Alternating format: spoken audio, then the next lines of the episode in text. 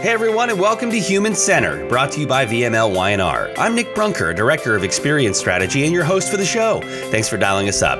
On every episode of Human Centered, we explore how brands, both large and small, are creating meaningful customer experiences and discuss how professionals like you can tap into CX best practices to create value and gain traction in transforming your business. On today's episode, we're going to share how you can build a compelling ROI case to lead CX transformation with your business, brands, and clients, and the building blocks needed to tell the right story. To do that, I'm so pumped to be joined today by a fellow Cincinnatian and managing director of our advisory practice, Colin McDowell. Colin, thanks so much for joining us. Thanks, Nick. Appreciate you having me. Before we dive in, would love for you to share a little bit more about your career path to where you are today and what keeps you busy. Yeah, no, that sounds great. Um, so, yeah, again, thanks for having me on, and uh, you know, looking forward to getting into the topic a little bit more. But uh, just to frame up myself a little bit here, uh, so I have, uh, I guess you could call it somewhat of a unique background within the you know quote marketing and agency world. I, uh, you know, don't have the stats in front of me, but uh, I'm probably likely one of only a handful within definitely VML Y&R, maybe even WPP as a whole, who actually started out their career in in the corporate finance world. So, you know, it's actually been something that I've I've, I've realized over the course of my tenure within the agency world that has given me a little bit of a unique perspective across what is, I guess, our traditionally creative and innovation and, then technology driven business. And so um, it's kind of a little bit about like the DNA of how I'm built and where I came from. And, you know, within that, you know, what comes naturally to me are things like you know optimizing P&Ls and driving capital efficiencies you know for for you know the the the, the corporate finance side of the world um, but you know I really you know as I kind of got into that that part of my career started to just look for a, a you know broader challenge really I think was was the the goal for for me. And so um, you know I, I, at some point along my career uh, decided it was time to to move into more of an agency like uh, environment. And I joined a company called Rockfish Digital um, startup sized agency at the time ultimately became one of the top innovation agencies within the US and my focus there was really on driving you know marketing technology and experience like innovation for Fortune 100 B2B and, and B2C companies. And so um, it got my start into the agency world kind of building and growing an agency alongside some really smart folks. And then uh, you know at some point down the line VML uh, Y&R and Rockfish joined forces and that was when I was given the opportunity to shift focus to really just accelerating a, a, a, the advisory group that existed within VML Y&R when I came in. And so a lot of what we do is consult clients on growth acceleration, you know, looking at transformative customer and brand experiences, what that means for their business, their operating models, all that fun stuff. And so it's been uh, quite a journey, uh, and it's, it's been really, really fun to uh, to to watch all of these different companies grow uh, alongside me as I, as I've uh, as I've taken on uh, different opportunities here and there. Well, and if you even think about the last five years, things have accelerated so quickly. The pandemic, of course,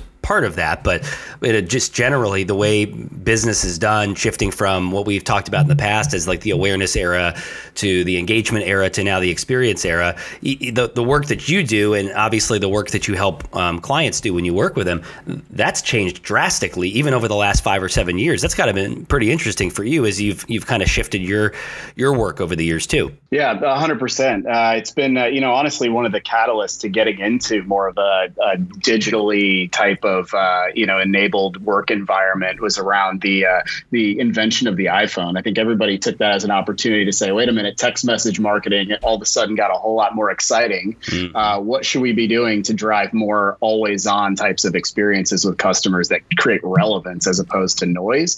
And that paired with data just gave us the ability to do some really interesting things that weren't happening in the corporate finance side of the world. You know, no knock on that group, but uh, mm-hmm. gave me an opportunity to, to to push into new spaces for me personally. And so yeah, no, it's been really interesting. And to your point, as things have kind of evolved over the last several years, the last year has been really interesting as well for I think everybody. Um, you know, myself personally, you know, outside of my day to day, I've got a uh, family of uh, four. My wife and I have two daughters, and uh, it's always an adventure, right? Especially within the uh, yeah. uh, the environment yeah. of trying to figure out how to be a teacher alongside a professional, alongside you know a daycare uh, provider, and all that fun stuff. And so, definitely always an adventure, and that's kind of a little bit about you know who I am as a person, just seeking out adventure and looking for any opportunity to be out there in some some environment that's interesting where I can get some adrenaline pumping. Sign me up. That's, well, there, there's plenty of that in, in, today's world. Not only being a full time parent, but as, as CX transformation goes, it it is definitely frenetic. That's for sure. Colin, the value of CX transformation is well documented across numerous industries. For example, Forrester estimates for a general retailer that just a one point improvement in a CX index score equates to more than half a billion dollars in incremental annual revenue for the company. While not all industries are that staggering, the impact is still the multi millions of dollars on average. Yet, when you look at CX maturity levels in aggregate, the vast majority would be considered at the beginner level. Why do you think that is?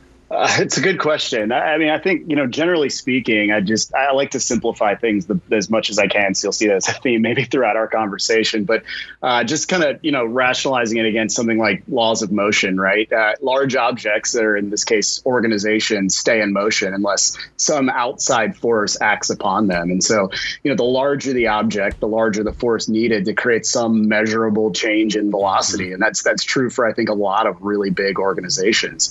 Short term pressure pressures tend to win out, honestly, in, in most attention of, of executives. And, you know, whether that be things like global economics and, and you know, uh, edge case scenarios, uh, supply chain shortages, you know, obviously shareholder pressures, et cetera, you know, the promises of future downstream growth that CX can provide, it really sometimes, unfortunately, isn't enough of a nudge to change the velocity of an organization. Um, when you look at some, you know, companies that are maybe doing this really, really well uh, or have higher levels of CX maturity, I would say they tend to be, you know, I'm a little biased in this, but they tend to be obviously a little bit younger, more agile, a little bit more lean, and you know, a lot of them were designed from the inside out with mm-hmm. customer-centric business models. And so, um, you know, some of these industrial incumbents are finding it, I think, you know over the last 10 years that this is uh, this is a space that becomes not only a, a mandatory uh, for for the future but is also starting to be you know something that they've got to they've got to compete in today where you know traditionally they may have relied on scale through things like supply chain logistics all those sort of things. Um, you know as, as certain industries start to commoditize the, the experience is becoming now essential to current business as opposed to future business. And so I guess there's your if you will burning platform for for transformation right there and, and it is an investment. And I think part of the the tough part is to be able to as we talk about on this episode, craft that story for executives and essentially asking for budget. What are some things to have in mind as you figuratively set the table for building that strong case? Yeah, great question. Lots of things uh, probably go into that. I mean, maybe easiest to just start with the way, the wrong way to pursue capital investment from leadership. And that would probably be just simply saying, you know, something like, hey, boss, I need two million dollars for a CX project. Um, so so that let's just start with the wrong way. Um, probably likely the best would really be um, you know framing up like the, the the ask ultimately in meaningful business and customer value. So if you if you try to frame up your your proposal, your recommendation in one of those, you tend to miss out on a big opportunity and, and key you know way to describe the value equation. And so it's good to keep in mind also as you do this that you know you're competing with others for an often finite pool of cap and opex funds and so again just thinking about ways to keep this simple uh, i often kind of just look at uh, at the one sentence business case as being the way to not get caught up in assumptions interrogation and that sort of thing. And so again the more simple you can make it the better. And so an example of a one sentence business case would be something like we propose to do x you know a customer benefit right?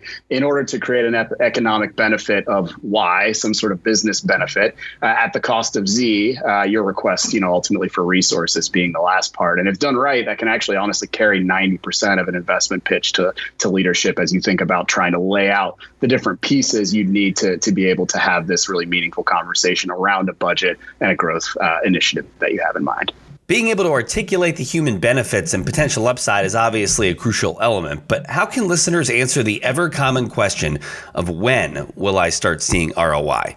Yeah, awesome question again. And I think honestly, it's it's probably in, in, in just built into all of us. I mean, my seven year old, if she were to give me a dollar, she'd expect immediate return on that dollar. And so yes. I think you know it's just something we have to, to to figure out as as we grow in our careers. And honestly, it's a tough question to answer because every business case is different, and you know what you're trying to achieve tends to be different. I think the uh, the important thing just in my mind is to reframe what we mean by you know ROI. So instead of saying like when are we going to see ROI, making sure that we have a common taxonomy around the definition of what success is and that often doesn't exist within within organizations especially as you're as you're looking to pitch things that are cross cross divisions cross business organizations and those sorts of things. And so you know it becomes critical that organizational leaders start to see solving customer pain points you know essentially as synonymous with delivering ROI as a taxonomy for for defining success. And so that type of mindset helps to stop you know having the siloed conversation about measurement and incentives and all of those things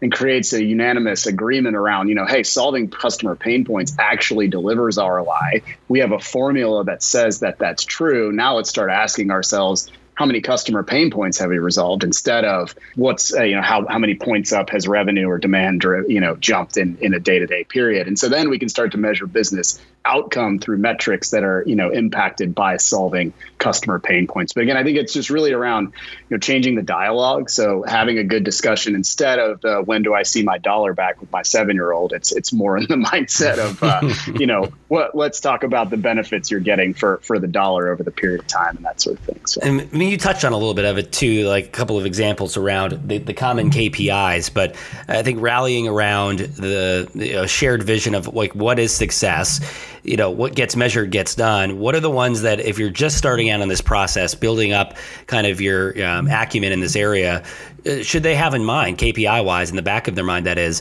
when they start to, to craft the story for executives yeah, I think so. Good. Uh, it does vary in, in, my mindset. There's a broad spectrum of you know KPIs and success metrics across like a number of different ways to think about the business and customer solutions. And so I, I admittedly struggle with the struggled with this early on in my career, and just because there are so many different ways to classify success, you, you kind of get into this mindset of you know, do I have to speak the language of this executive? Do I have to appeal to this executive by having these types of metrics? And really, the best way that I've found is just kind of start to, to lay it out in a placemat and categorize the different types of things you want to see improve. And so I, I look at them in, in, three big buckets, and these are kind of industry, um, you know, just uh, best practices, if you will, around uh, how to classify metrics. But really, the, the first is interaction metrics, and these are the most familiar ones, I think, to, to most people because they're generally operationally focused. So things like, you know, handle time and service downtime, uh, you know, how long I'm without my thing that you've sold me, those sorts mm-hmm. of things, repeat calls calls. You know, that's just an easy area to start to understand what metrics might be within the scope of the initiative that, that we're, we're pushing forward. Um, so that's one territory. The next would be perception metrics. So, you know, the, these often, honestly, when in the, the engagements that I've been involved in, are the most unfamiliar uh, to, to individuals because they actually require organizations to ask really uncomfortable questions of themselves. So things like, you know, how satisfied are my customers really? Like, how easy is it to actually do business with us? The, those types of questions aren't really popular because they start to shine a big uh, spotlight on on potential deficiencies within the organization. But you know, critical if you're thinking about CX transformation or or that type of capability. The last area is really just outcome metrics. And so, um, you know, to me, this is synonymous with like rebranded loyalty metrics, if you will. So um, things that are tended to be linked to, you know, product portfolio penetration, customer advocacy, those types of things. So at the outcome of our relationship, what is this customer able to do on behalf of themselves, on my brand, et cetera? And so, so, you know, three big categories and all of them are important and ultimately should be evaluated and explored um, to, as far as what to have in the back of your mind. I think it, you know, filtering those through things like who is the audience of what I'm trying to to to push forward. You know, what do they what you know, how do we think about you know success in their mindset, but ultimately making sure that the human or the customer problems come first, mm-hmm. uh, because it's really easy for people to get behind a story where you can empathize with an illustrative individual as opposed to uh, making you know numbers on a slide. You know, that human side really is is a metric that that is powerful in itself. So as you think about the missteps, you mentioned one earlier, where like coming at it saying, I need this money. Obviously, I would imagine few eh, people are going to go into their executive's office and just ask for it. What would you say are, are the common missteps um, that our listeners should keep in mind when building this and, and other parts of the narrative? So, the biggest uh, hazard, I guess I would identify, would be a misaligned view of success. You know, if you haven't done the legwork to unsilo organizations you know make sure that you've addressed competing p&l's you know those types of things will kill a business case before it's even presented for leadership approval. Like it won't even make the cut because you don't have the right vision that drives customer benefit and is then pushed down into organizational benefits. You know, so there's not that common view of taxonomy. And kind of going back to the one sentence business case, if you will, you know, the quote foreign economic benefit of why that has to resonate with all of the different stakeholders. You know, you know, not only everyone in the room that you're presenting to, but at the end of the day, everyone who will need to contribute some resource or some brain power to your initiative. Mm-hmm. And so definitely critical to make sure like if you do nothing else having that you you know unilateral understanding of success that everyone can get behind is probably the biggest uh, you know misstep i've seen organizations make as they pursue you know capital investments for cx another challenge i would i would bet is uh, you alluded to it with all the different stakeholders in the game. There are a lot of different opinions on what is priority. Is it in relation to being able to articulate that we all have to kind of have a shared vision? Because the CEO and CFO and you know the C-suite's going to have have an opinion on things, but as you cascade that down through the organization, it's got to be critically important to be able to to kind of swim in the same direction so everybody's working towards the same shared priorities, right? Yeah, that's correct. I mean, I, you know, and, and the more senior leadership support you can get in driving that vision, the better. It's easier to push the boulder down the hill than it is up the hill. So the more you can kind of communicate a vision back that's rooted in the brand strategy at the end of the day, right? What is the customer experience strategy that enables the the what you say as a brand is really incredibly important, and making sure that you know you have that support across the organization to be able to kind of drive that down is is is definitely critical. And so some organizations are more mature at that than others. Um, but uh, you know, it, it kind of is a, a, case by case. Uh, but to your point, very critical as a part of the the puzzle. We talked about the maturity model earlier, and when you look at the data for CX culture, that is a system of shared values, behaviors that employees at all levels of the organization can focus on. More than eight in ten in this most recent report from Forrester rank as beginners, which is still shocking to me that uh, after all these years, you know, kind of moving towards the experience era, people rank themselves that that low based on the activities they're doing. Uh, this would seem to suggest that part of the investment is literally, like you said, people based. That is giving people the right tools and training to deliver on the vision. So that some of the the financials obviously have to play into you know potentially process and tech, but you're also having to invest in in training. How important is it not only to sell the story to executives, but broadly across the organization as kind of a, a people investment too? Yeah, so uh, it critically important. I mean, you know, at the end of the day, most CX initiatives require every aspect of the organization to collaborate in some capacity. And so, you know, it's one thing for the executive leadership team to to shout that from from the the top down, but it's another thing to make sure that you have not only just the right tools and training in place for the organization, but at the end of the day, the right incentive structure, you know, to make sure that you're incentivizing the right behavior. And that doesn't necessarily just mean monetary incentives, right? That that could mean cultural incentives like, you know, rewarding failure. You know, failure can be a good thing. And and, and a lot of the more nimble, agile, uh, you know human centered organizations have those types of cultures from you know innately built in from their inception. And so you know honestly based on my experience with with larger organizations every cx like engagement really at some point or another uncovers opportunities for some organizational optimization. It could be could be vast in that you know you have you know digital doesn't ever speak to marketing type of uh, riffs or it could just be nuanced things where it's just literally processes where people don't know each other across the organization because maybe it's just too big. So competing initiatives start to, to pop up, uh, creating customer confusion. But you know these these you know it could be process related, talent related, operations related. You know sometimes honestly it could be business model related. You know the business model you have is unfortunately uh, against the the benefit of your customer, and so we've had that conversation a, a couple of times with a few different industries. But um, you know at the end of the day, a lot of uh, I guess CX transformations actually you know, eh, eh, maybe not shockingly, uh, start within transformative spaces within organizations.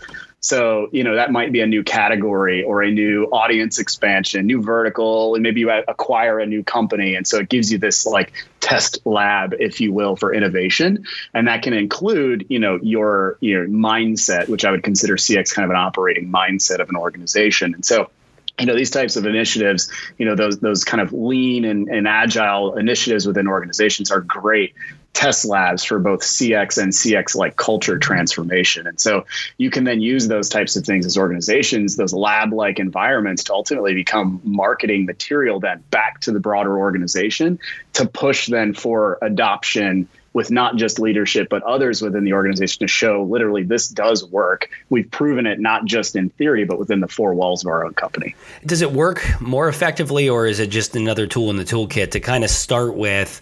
In your experience telling stories through small moments? I mean, uh, we talked about how very difficult it is, especially for for long tenured companies, to to kind of move the Titanic, so to speak. How important is it to show when you're you are investing in these things, you're starting to kind of move the needle, that you're showcasing the you know the small wins that kind of lead to the larger wins? No executive or really any organization is going to support a, an initiative that takes five years to pay out any kind of a return, right? Not even not just from a financial standpoint, but from a motivation standpoint, right? You have to be able to prove and show marginal and incremental wins along the way. And so, you know, that's definitely an area where, you know, it, it comes down to to making sure, again, going back to the taxonomy of what you consider success, showing that you're making critical critical success in, you know, customer and human terms against things that are solving real pain points for people. And that's pretty easy pretty quickly within most organizations. If you're starting to get into some of those kind of perception based metrics we were talking about earlier. So, you know, how easy is it to do business with us? You can uncover very quickly some very just, you know, not just low hanging fruit, but like literally on the ground rotting, like you know, ready to go fruit that, that you should have solved for yesterday because you just framed things up in a way that makes you empathize with a customer in, in a way that is just, you know, completely accepted by the organization because it's in the DNA of what your company, your brand promise really is. And so those types of things come out as really quick wins in a longer tail of transformation. The other thing that we get asked about a lot, and it, it goes back to knowing that there are problems to solve, but like you said, shining the light on things that, that may not necessarily bode well the way things look for your company at current, but being willing to, to have those tough conversations, you might uncover that there are a lot of things that you got to solve. Maybe a lot of low hanging fruit, maybe a lot of the things that, to, to your example, are rotting on the ground. You know, there are going to come times where you have to start to prioritize which story are you going to tell your executives in order to take that first step? What's the first story that you're going to prioritize to move the meter and start that journey? How does one prioritize which of the stories you think will resonate when you're trying to get the budget you need, the investment, the need, the support you need to, to start moving the ball? In most simplest terms possible, uh, the best way to, to answer that would be, again, just kind of looking at it from three different angles. Uh, the first is customer benefit, so, are we solving the biggest pain points for our customers as determined by research and you know all the the, the things that would substantiate that, right? That how, how are we prioritizing the customer pain points we're solving for? The second area would be how much business value does solving that customer pain point create? So, kind of you know it, intentionally inverting the the the business and customer impact because we want to make sure at the end of the day, customer benefit is is what we lead this conversation with. And so then the last piece really is how hard is it to achieve whatever that thing is. And so we may come out of a, you know, transformation like plan with 30 different really big initiatives that need to be done. Clearly they all can't be done at the same time, but by prioritizing and looking at which ones create the most business value, customer value, uh, and ultimately uh, are the easiest to accomplish are the ones that would get prioritized to, for, for immediate action. And those are, you know, as you think about going back up to the, the discussion we were having earlier around ROI and when do I get quote ROI, that's a good way to start to show quick wins uh, through that assessment of you know how hard is the feasibility of some of the things we're trying to achieve and unfortunately sometimes the the, the difficulty in feasibility isn't it's technically difficult it's uh, it's it might be to the conversation we were just having culturally difficult mm-hmm. and so mm-hmm. those are some of those things you can elevate to senior leaders within an organization to help advocate for on your behalf and really truly become some of the the success stories of how organizations have